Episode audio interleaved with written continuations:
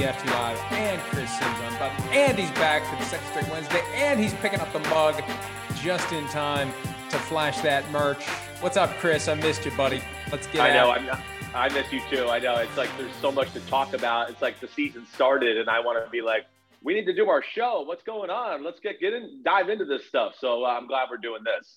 We will be back on Peacock and NBCSN after the Olympics. Now, specifically when after the Olympics is still a matter of discussion and debate, but until August then, 16th. August 16 is when we will be back. August 16, Matt Casey says, chiming in from the bleachers. August 16, we'll be back on Peacock and NBCSN. Lock it in until it changes again. All right, let's get to it.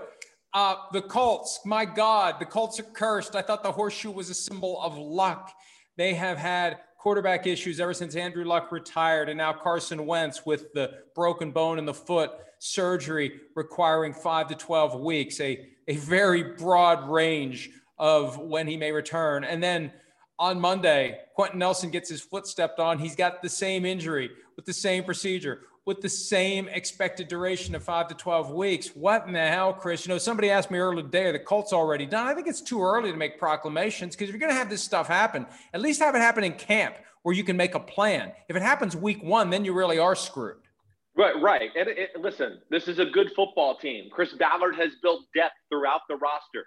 Yeah, it's it's Quenton Nelson, who's definitely the best or one of the five best offensive linemen in all of football. And we know what Carson Wentz is capable of. And I think they were excited about it. So it's a huge blow that way. There's no doubt about it. But I'm not like sitting here going, oh, the Colts are done. It's over. You know, no, not not at this point. I'm not. Now, you know, they, they might have to weather the storm the first four weeks and not really be the team that we think they might be capable of being. But uh, by no by no shape or form or anything like that, am I? I'm not counting the Colts out quite yet. One thing, though, to keep in mind, and when you look at the contenders in the AFC, which is very top heavy this year Bills, Patriots, Steelers, Ravens, Browns, Colts, Titans, Chargers, Chiefs that's nine teams right there that would all potentially be good enough to get to the playoffs and win postseason games. There's only seven spots. So you don't have much of a margin for error. And if you lose some games early that you could have maybe won if you had Carson Wentz and Quenton Nelson, that puts more pressure on the Colts later and it makes it harder to keep up with everyone else. Yeah, no, there's no doubt. I mean, we know the AFC is deep. It's got a lot of talented quarterbacks. We got teams like you said, you know, that there's the Chargers and Justin Herbert, who we think might jump on the scene. The Raiders are trying to, you know, jump into the scene a little bit and do that. But like, you know, the the Colts, I'll say this you know, like you said, it is going to be about that early season, especially the first five games. Man, Seahawks, Rams, Titans, Dolphins, Ravens. Wow, that's as tough as it gets in the NFL this year.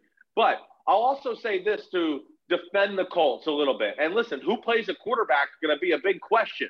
All right, that is. But this team did go to the playoffs last year. You know, two years before that was in the playoffs as well with Andrew Luck. It is a team that has a little bit of a culture and a know how of how to win football games. So, you know, they'll figure out a new formula. And here's here's the big to me the big silver lining more than anything, Mike. I have some really good inside info and a contact that's very familiar with everything that's gone on with the Colts.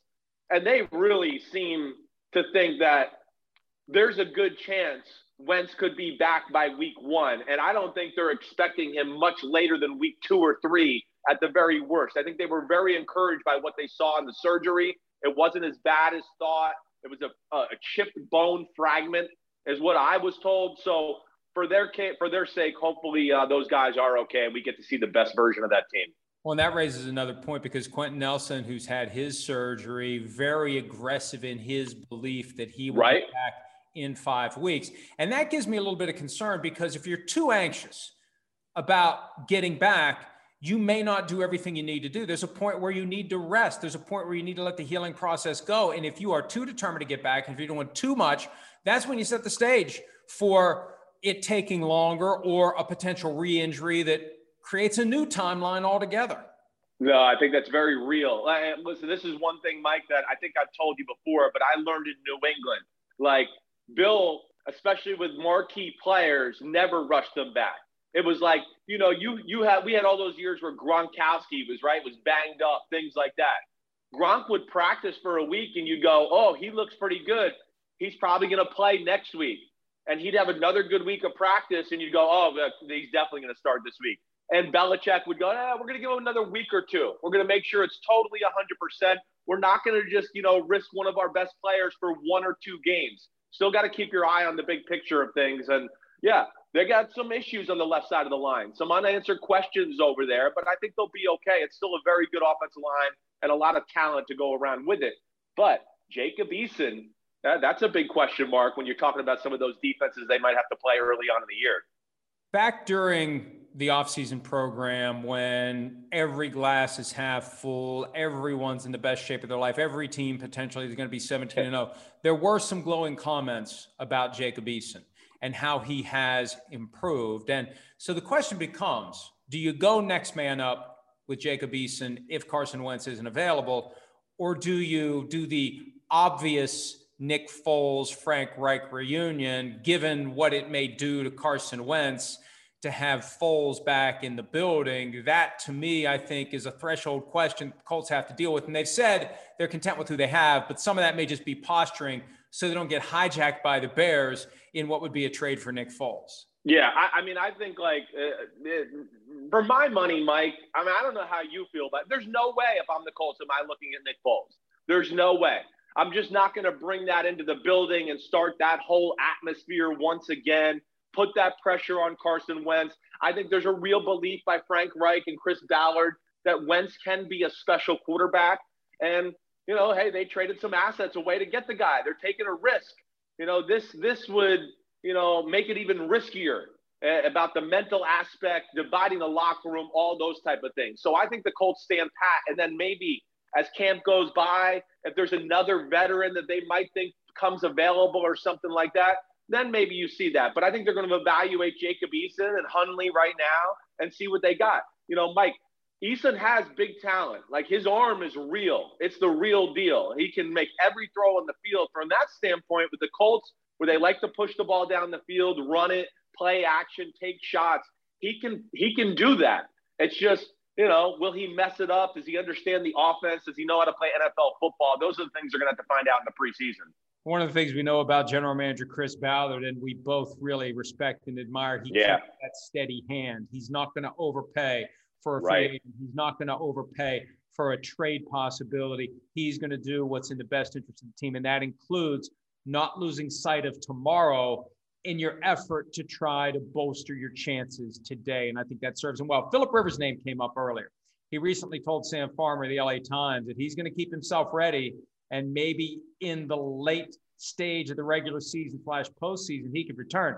Chris, that's a hell of a dynamic. Now, whether it's the Colts or someone else, I look at it this way: you got 14 playoff teams you got the possibility if someone has a fluke injury like a Derek Carr Christmas Eve broken leg from several years ago, instead of relegating yourself to a guy that you really don't believe in, there's Philip Rivers ready to go.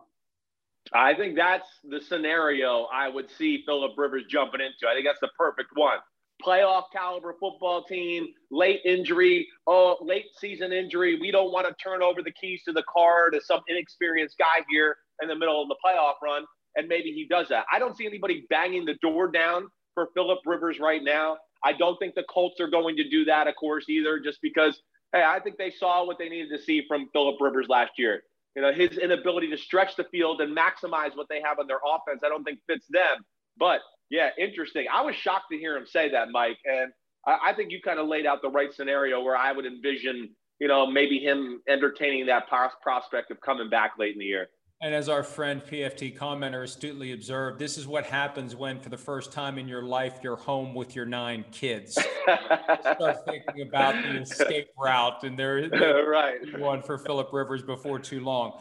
The Cowboys, in theory, could be one of the teams that late in the year would potentially give Philip Rivers a phone call. Dak Prescott currently unavailable to practice because of a shoulder strain. Now, the way he tells it, he didn't warm himself up he went out and did a long throw and he felt something in his shoulder. I know your dad's theory is as he's worried about the recovering broken ankle, he's maybe compensating and maybe not focusing the way he should on the other body parts. What's your take on how Prescott got to this point and how careful should the Cowboys be with this? Yeah, I, well, I think you're saying they're being careful. You know, uh, the first thing, and of course, I agree with my dad. This is something I've talked about, you know, with him a lot here.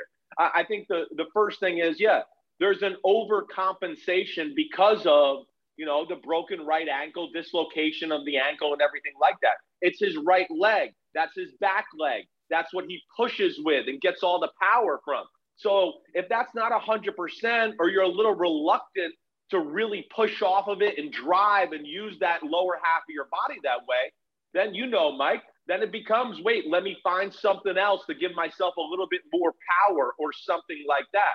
It's very, very rare. My whole life, you know I'm obsessed with quarterbacks and throwing and technique and all of that. To hear lat, lat injury for throwing for a quarterback is really rare.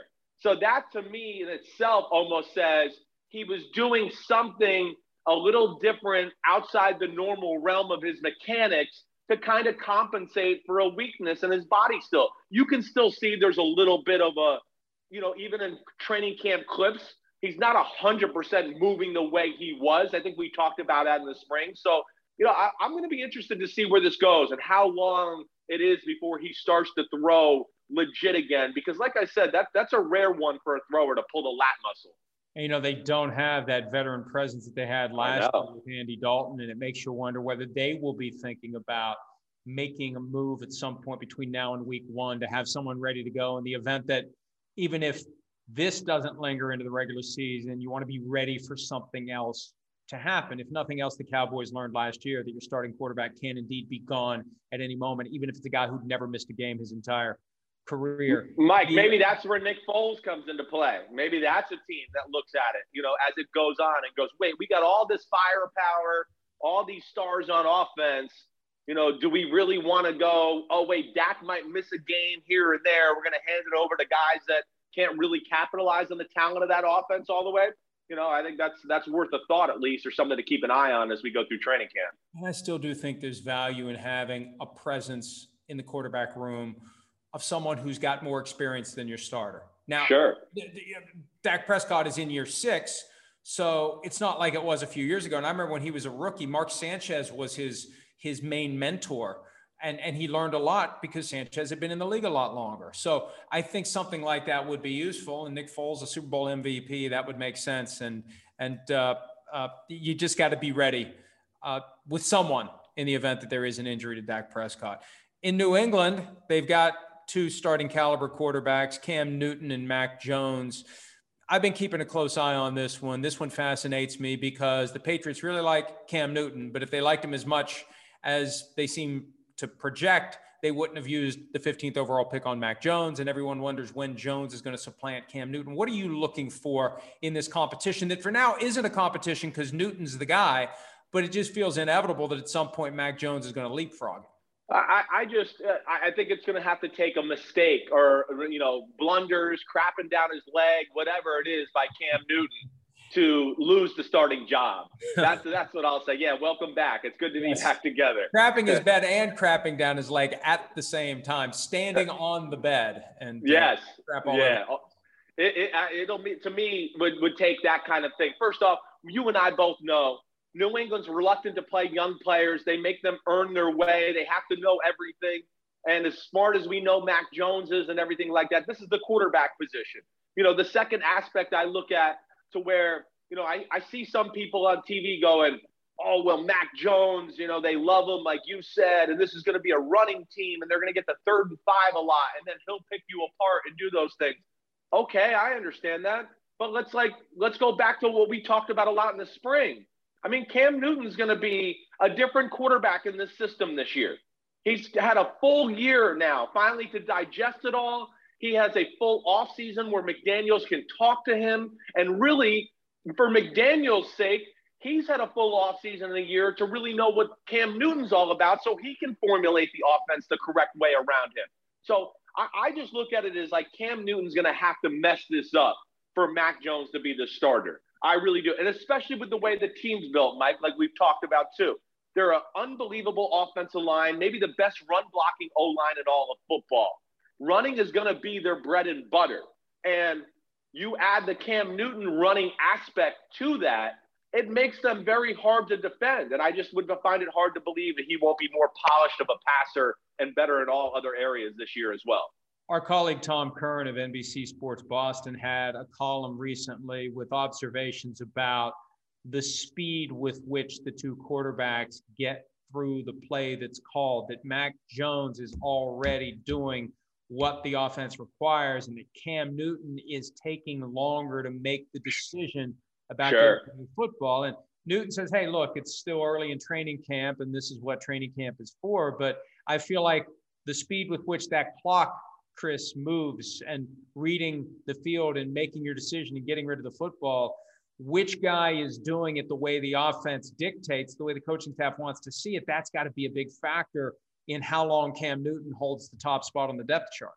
Uh, agreed. I mean, there's no doubt that's a big aspect. You know, Mac Jones, we know, you know, that's his best thing. That's the thing that I think like put everybody in awe in the evaluation process was holy crap, this is the quickest decision maker and dissector of defenses we've seen come out of college football. You know, him and Joe Burrow, like we talked about, let alone his ability to process it and then make the appropriate throw just with split second, you know, awareness. That is special. There's no doubt. I don't think Cam Newton's going to be as good as stuff like that with Mac Jones. But I think the, the point is they'll formulate when they really solidify and go, okay, wait, Cam Newton's our quarterback he'll have less of that in the offense. You know, they won't they won't do some of that. They'll make it a little bit more play action. Look at this guy, look at this guy. If they're not open, run. Do something like that. They're not going to expect him to be as good as Mac Jones in some of those areas. But we know Cam can improve on it for sure. But I just think again, with the running backs, the offensive line, the two tight ends they have, I, I just look at the team on paper and go, they want to bludgeon people and get people up at the line of scrimmage. And then it's going to be Cam Newton shots over here, fake a run here. There goes Cam Newton there. And I think that's the most dangerous way they can play football this year. And that's why I think it'll be Cam Newton. Three preseason games and then three regular season games that are the prologue to Sunday night, October 3. Oh. Back in town. And look, Bill Belichick will never admit it, but at some level, he's got to be thinking which of the, these two guys come October 3 will give me the better chance of beating Tom Brady. I, I listen, I, they're competitors. You know, my experience with New England and those coaches up there is, you know, they never put the cart in front of the horse. I think I said that the right way. Yes. They're just going to focus on what they got to do right now. They know they got New England and all that and the storylines and everything, but I've never seen a more focused organization in my life, and you know I've been around a bunch of them, to where they just never let those things creep in. I've never seen anything like it. You would think even I was there for a year and a half, and I thought, well, I'll see something. It'll creep in. These guys aren't perfect. It's unbelievable. It's truly like day by day, 110%. That is the way they work. And I don't think they'll get too infatuated with that game until that time comes and they'll evaluate their team where it is at that time. All right. Uh, another major topic in the NFL, an unsettled quarterback situation in Houston. And before we delve into Deshaun Watson, let's just say, and I'll say this on behalf of Chris because I know he agrees with me, there are serious off field issues 22 lawsuits alleging misconduct during massage therapy sessions, 10 criminal complaints, two of which are from women who have not yet sued Deshaun Watson. That process moves forward. I'm told Watson's camp is very concerned about the inevitability of a grand jury and the possibility of an indictment. So there are real issues that cloud Deshaun Watson's football future. But Chris, I can't figure out what the Texans are currently doing. He's there. He's not on the practice field. They haven't traded him. I feel like they're waiting for something they're never going to get. And whether the league puts him on paid leave or not, I think the Texans are just going to keep him around, pay him, and not play him until they decide the time is right to get the kind of trade package that they want. And I don't see anybody rushing to do a deal because I don't think anyone wants to inherit all the uncertainty that currently is swirling around Deshaun Watson. I, I, I mean, I'm with you there. I, there is a sense, Mike, and I know you and I have texted about this from teams in the league that think like nothing's going to happen to Watson here, or that this is all, you know, that the NFL, he's not going to get suspended for a year. There is that sense out there, which I'm shocked by. And I, I, I got to think that, of course, you know, any team that's really in trade talks or even thinking about Deshaun Watson, you got to be scared of what if or what could happen down the road. And the other thing is, like, I, I would think any team, including Nick Caserio and the Texans, are gun shy as hell to pull the trigger on anything right now. You know, Nick Caserio, let's put ourselves in his shoes. You know, he's sitting there going, wait, the situation's a disaster. Yeah, I'd like to get rid of him. But what he trades him away for less than market value, right? And then Deshaun Watson's playing this year and has an unbelievable year. Nick Caserio has egg on his face then. He looks like an idiot. You know, you hear the Eagles and the Dolphins rumored to the Watson conversation a lot. Same thing with them. If they trade too much, it's just the opposite story. They trade too much and then Watson gets suspended or has issues. Everybody goes, oh, you know, Chris Grier, Howie Roseman, you guys are idiots. Why would you do this? So I, I think this is again, this like just has to play out a little bit more before anybody feels comfortable about making a big time move. And keep an eye on the Panthers. I was told yesterday the Panthers are still monitoring the situation very carefully. David Tepper, the owner of the team, constantly looking for a franchise quarterback. Watson is one, and if he can buy low, that's that's how he made his billions: buy low, sell high. If he could get Deshaun Watson, he may be inclined to give it a try. And the, the reality, Chris, is this: if a grand jury is impaneled, and I don't think if is the question, it's when. Then the question becomes Will there be some sort of a felony indictment? Now, of all the women who have made claims, a very, very small handful are alleging forcible misconduct. And that's the thing that could ultimately be a problem. And in a grand jury setting where it's just one sided, the the accused has no lawyer there to push back. If the prosecutor really wants to get an indictment, the prosecutor can. And I think that's one of the big things right now that complicates the process. And it gets back to what I said early on. Watson should have taken his reckoning. He should have found a way to get all these women into a room with a mediator and should have said, What's it going to take for each one to make this right? I acknowledge that I behaved in a way that I shouldn't have. And for each individual, what does it take to make it right? And put this behind him. Take the medicine, learn the lesson, and move on. Because once the criminal process begins, it takes on a life of its own. And who knows where that's going to end now. No, I, I know. Who knows where it's going to end? You're right. I mean, you were all over it from the start about, you know, what Watson should have done. But you know, that's gone now, and I, you know, I don't know where this goes. This is it's just one of the craziest story scenarios. I feel like we just usually have a little bit of a feel for where the NFL is going. I feel like people like you and me usually hear rumors about what the NFL might do, and I just I hear nothing right now, and I think that's why we're just in this stalemate you know, right, right now between who wants to trade for him. Do the Texans really want to pull the trigger and do it? But I will say this: I agree with what you you wrote on Pro Football Talk today. I mean, poor David Culley. Holy crap! Can somebody take a little pressure off the guy and go out and like be in a little few more press conferences so he doesn't have to answer the same questions that he really has no control over? Anyways, I mean, come on. That, that's I feel bad for that damn guy right now. Well, and, and I feel like they're not even telling him what's going on because they don't trust him to not blurt it out. Because remember, back in March, he blurted it out yeah. on, on, a podcast appearance that that created the impression that they're willing to trade him at a time when they were trying to create the impression they're not willing to trade him. So yeah, whoever's making these decisions should be the one who's out there answering the questions to the media, not David Culley, who's trying to to get his sea legs as he becomes an NFL head coach for the first time. Right. It's not fair to him and dysfunction continues to to pervade the the Texans organization. Uh, the 49ers, let's wrap up with that. Everyone paying attention to Trey Lance. He had a great play yesterday in the first padded practices that made the rounds all over social media. He got one rep with the first team offense on the designed run. But now Jimmy Garoppolo, they're praising Jimmy Garoppolo. He's responding very well. The, uh, John Lynch, the GM of the team, going on and on about how Garoppolo is doing. I, I just I don't and I can't and I never have been able to and I never will be able to reconcile investing three first round picks and a third round pick in a quarterback and hoping that he is the proverbial red hot poker to the guy that you'd like to get rid of. No, yeah, I mean, you know, that, that's nice. They could say all they want as far as that's, you know, concerned and all that. Come on, you know, you and I have hit this a lot. The writing's on the wall. They don't want Jimmy Garoppolo as their quarterback. I mean, how many signs do we need? So yes, it's great Jimmy Garoppolo is practicing well, but you're starting like we've seen the last few days. Trey Lance picking it up. There's a little bit more talk. You know, he's understanding the offense, all those things. Yeah, my, my take on this, Mike, and I know everybody thinks I know something. I don't know anything here. My take would be Jimmy Garoppolo is going to have to be, I think, phenomenal to keep the job. That's how I kind of look at it. You know, even like yesterday, you talked about just there how Trey Lance got an opportunity to get behind the first team O line you know, he makes a few plays. I just have a hard time think, you know, like that was a perfect little glimpse into Shanahan's brain, in my opinion.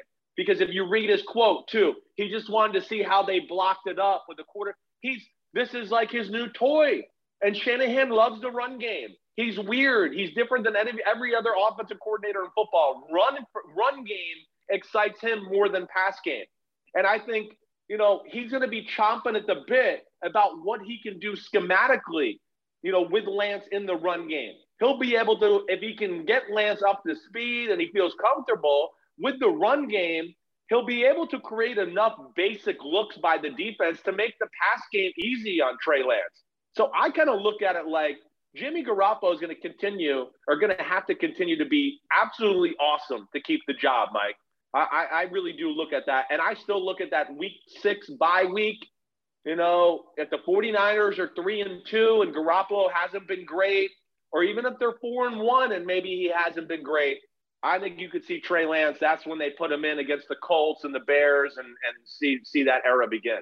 25 million is a lot to pay to Jimmy Garoppolo. His salary locks in is guaranteed if he's on the roster week one. I still don't rule out the possibility of them putting the squeeze on him to take less or if there is a Teddy Bridgewater style late training camp preseason injury, a door opens to trade Jimmy Garoppolo and unload the $25 million and get some value and rebuild the draft sure. picks given up to get Lance. I was looking for the quote that Kyle Shanahan gave to Peter King when Peter was visiting 49ers camp.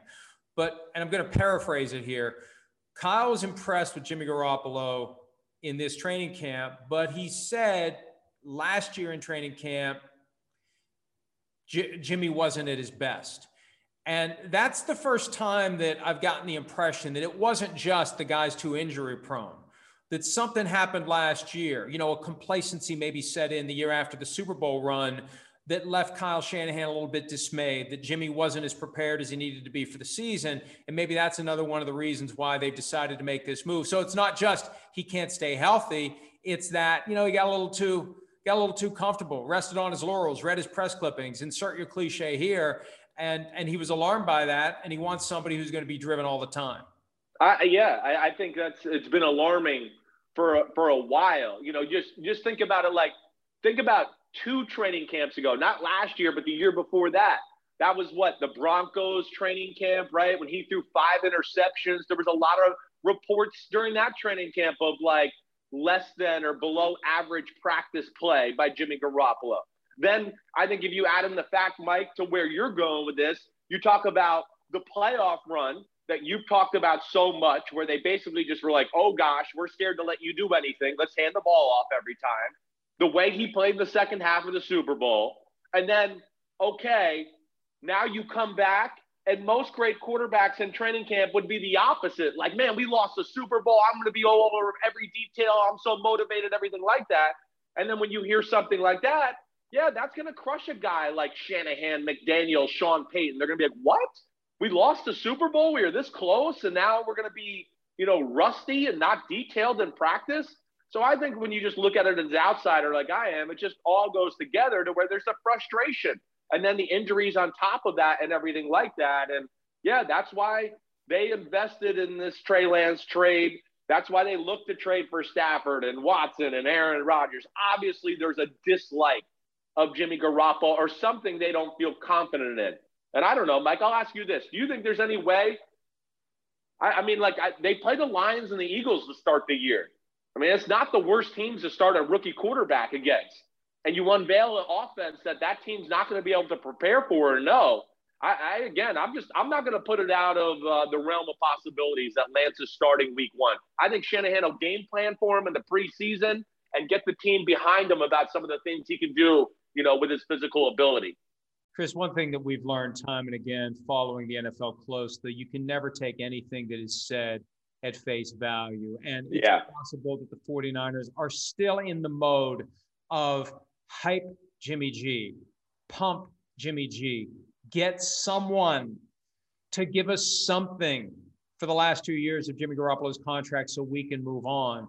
And until he's on the roster week one and that 25 million is guaranteed, I'm not going to believe that it's something other than just an effort to get someone to take Michael Scott's hand knitted oven mitt. If you remember the season two Christmas episode, Yankee Swap Nasty Christmas, the idea that you're trying to dupe someone into taking this guy, that this is what all this, this positivity is about, because we know they want to turn the page. And the idea of giving all that up to get Trey Lance.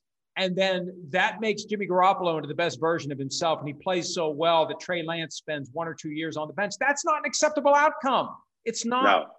No, no, it's it's not. I'm with you. You know, it, it doesn't make sense. I, and you know, I think the big thing is because you're hitting on a lot of the right things. I, I just think it does them no harm to be positive about Jimmy Garoppolo. It helps within the locker room. It makes it still look like, you know, to Jimmy Garoppolo's little fan base within the locker room, hey, we still like him. We're supporting him.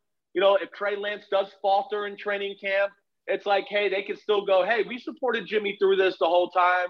We saw what we liked, all those type of things. I think there's your possibility, like you're talking about, of course, to keep the trade options alive and everything like that.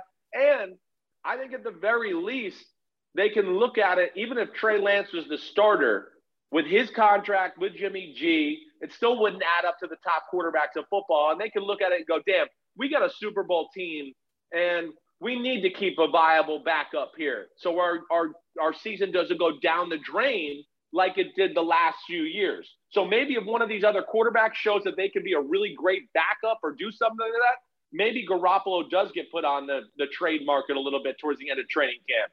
But I, unless that doesn't happen, I think they're going to keep both of these guys because of the for insurance for their their good football team. And Chris, the wild card in all of this is the manner in which the other players in the locker room react to Lance and yeah. Garoppolo. And if a groundswell develops that Lance is the better guy, that we know why they gave up all that to get him. Hey, Jimmy, we love you, but good Lord, we've got a generational talent here in Trey Lance. If that happens between now and week one, you can't not play Trey Lance.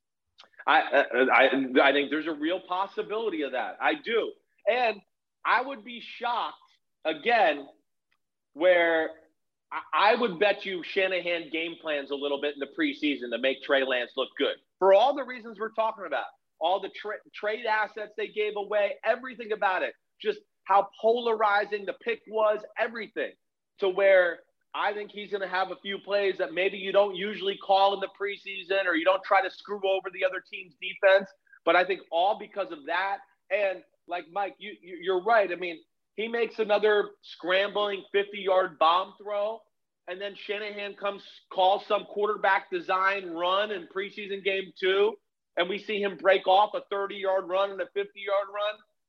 It's going to get everybody excited and it's going to get everything behind him. And that's where I then go, whoa, what's going to happen here in San Francisco? Because that it's going to be a lot of good stuff for you and I to talk about for sure. There was a preseason game that I believe was televised by NBC involving the 49ers and the Vikings, and it may have been Colin Kaepernick's rookie year. If not his rookie year, it was his second year before he became the starter. And they had a design run for Kaepernick, and he was shot out of a cannon and gone.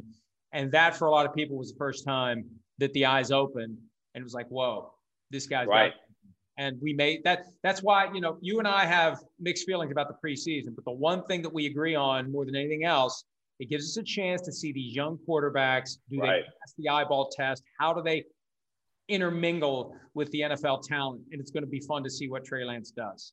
Yeah, it is. It is. It's going to be all about how much he can understand the offense, digest it all, get in and out of the huddle, do the right things at the line of scrimmage, and then when he does all that right, can his physical ability shine? And can he put pressure on Garoppolo that way? You know, we'll, we'll see. Uh, but I, I think Shanahan's not the type of coach that's going to be scared to pull the trigger to start a young, talented quarterback if he thinks he's ready. If he thinks he's ready, I don't think he's that type.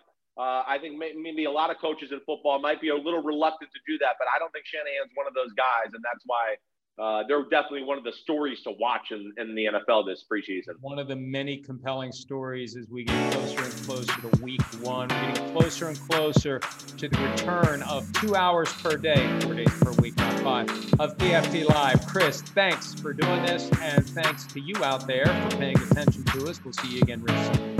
See ya.